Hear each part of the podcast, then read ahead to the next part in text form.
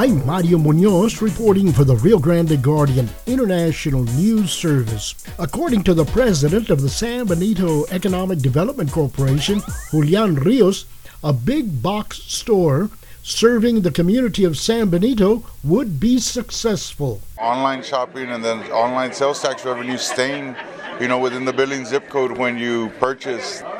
That's where it's at, I believe. And that should be able to help prove to big box stores that they are needed in this community. You know, they, they will do well in this community. According to the president of the San Benito EDC, Julian Rios, San Benito is open for business. Our main focus is downtown. However, we've seen that San Benito is growing outside of the downtown area.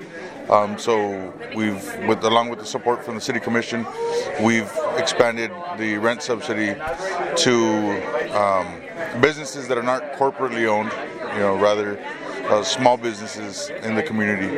So that's been a blessing to those businesses, uh, especially during COVID 19. Uh, we were able to um, reissue rent subsidies to recipients that had just expired during the summer of COVID um, 2020. So that was another help that, that we did last year. Um, some of those businesses are actually here with us today, you know, partaking in this event.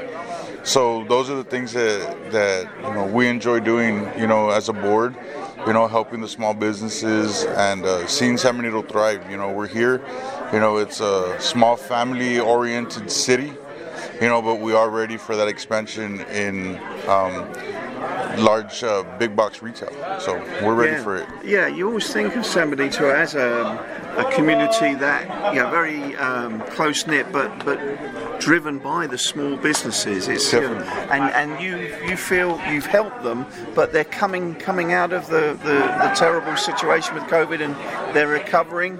And overall, the economy's recovering. I, I believe so. You know, and a lot of people are shopping, you know, online shopping and then online sales tax revenue staying, you know, within the billing zip code when you purchase. That's where it's at, I believe.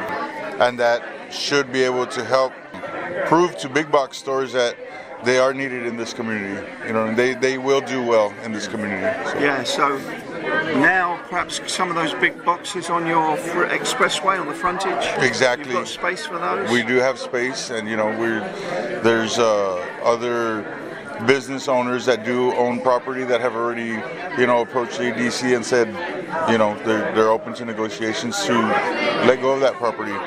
So we're we're open for business. How do you think SpaceX will help you? Uh, SpaceX, I think, will help in the form, like I mentioned earlier, the tight knit community, family. You know, a lot of homes in San Benito, um, a lot of neighborhoods, different neighborhoods, uh, new neighborhoods are starting to develop.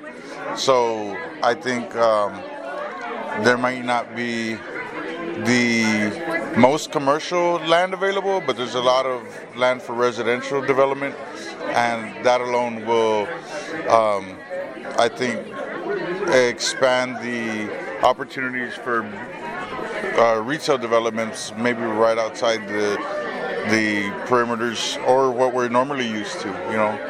So that, that'll drive traffic through town and still. you're, you're close enough, aren't you? You're, you're not far from the. No, and the- SpaceX, I, I've mentioned it during meetings. Uh, you know, we need to tap into SpaceX. You know, there's whether SpaceX gets to be big enough to where you can view the rocket launch. You know, we might be just a few miles outside of that window, but hey, we never know. You know, they might get bigger, and we might be able to have something where our county, where our city But fairgrounds are at. Potentially, a lot of people could be living here that work there. That work there, And the tourists that come, they could, Exactly. could get some extra hotels. Exactly. So you know, it, they might not be able to develop on the expressway. Like that's why I mentioned. You know, people could come into town, and you know, we do have commercial develop, commercial land that's ready to develop along Business 77. You mentioned downtown earlier, um, and that's a pro- that's a you know a priority for you.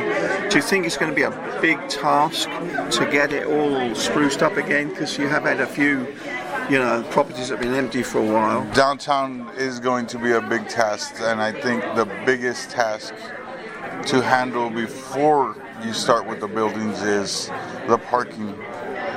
There is very minimal parking downtown, and unless there's unless you can find the and I've always said it, the property owners need to invest into their properties. You know, um, some of those buildings need a, a, lot of work, and you know, some the EDC does have facade improvement grants available for that, and um, you know that that's going to be a big task. But the the biggest realistic challenge is parking.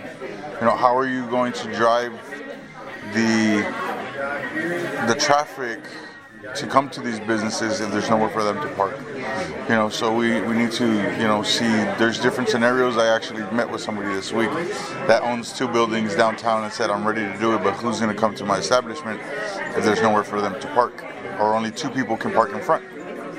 So those are some things that, that I told him, you know, we would look into. What do you do for work? I work for my uncle. He's owned a small business in town for the last 23 years. I'm a production manager and sales, oversee the whole, you know, day-to-day operations for the owner, and I've worked for him for the last 20 years. So. Anything else you'd like to add, Julian? San Benito is open for business. You know, yeah, we'll get the word out. Thank you. Thanks, mate. That was the San Benito Economic Development Corporation president, Julian Rios, speaking to Steve Taylor. This is one of two podcasts about a recent event hosted by the San Benito EDC. I'm Mario Munoz reporting for the Rio Grande Guardian International News Service.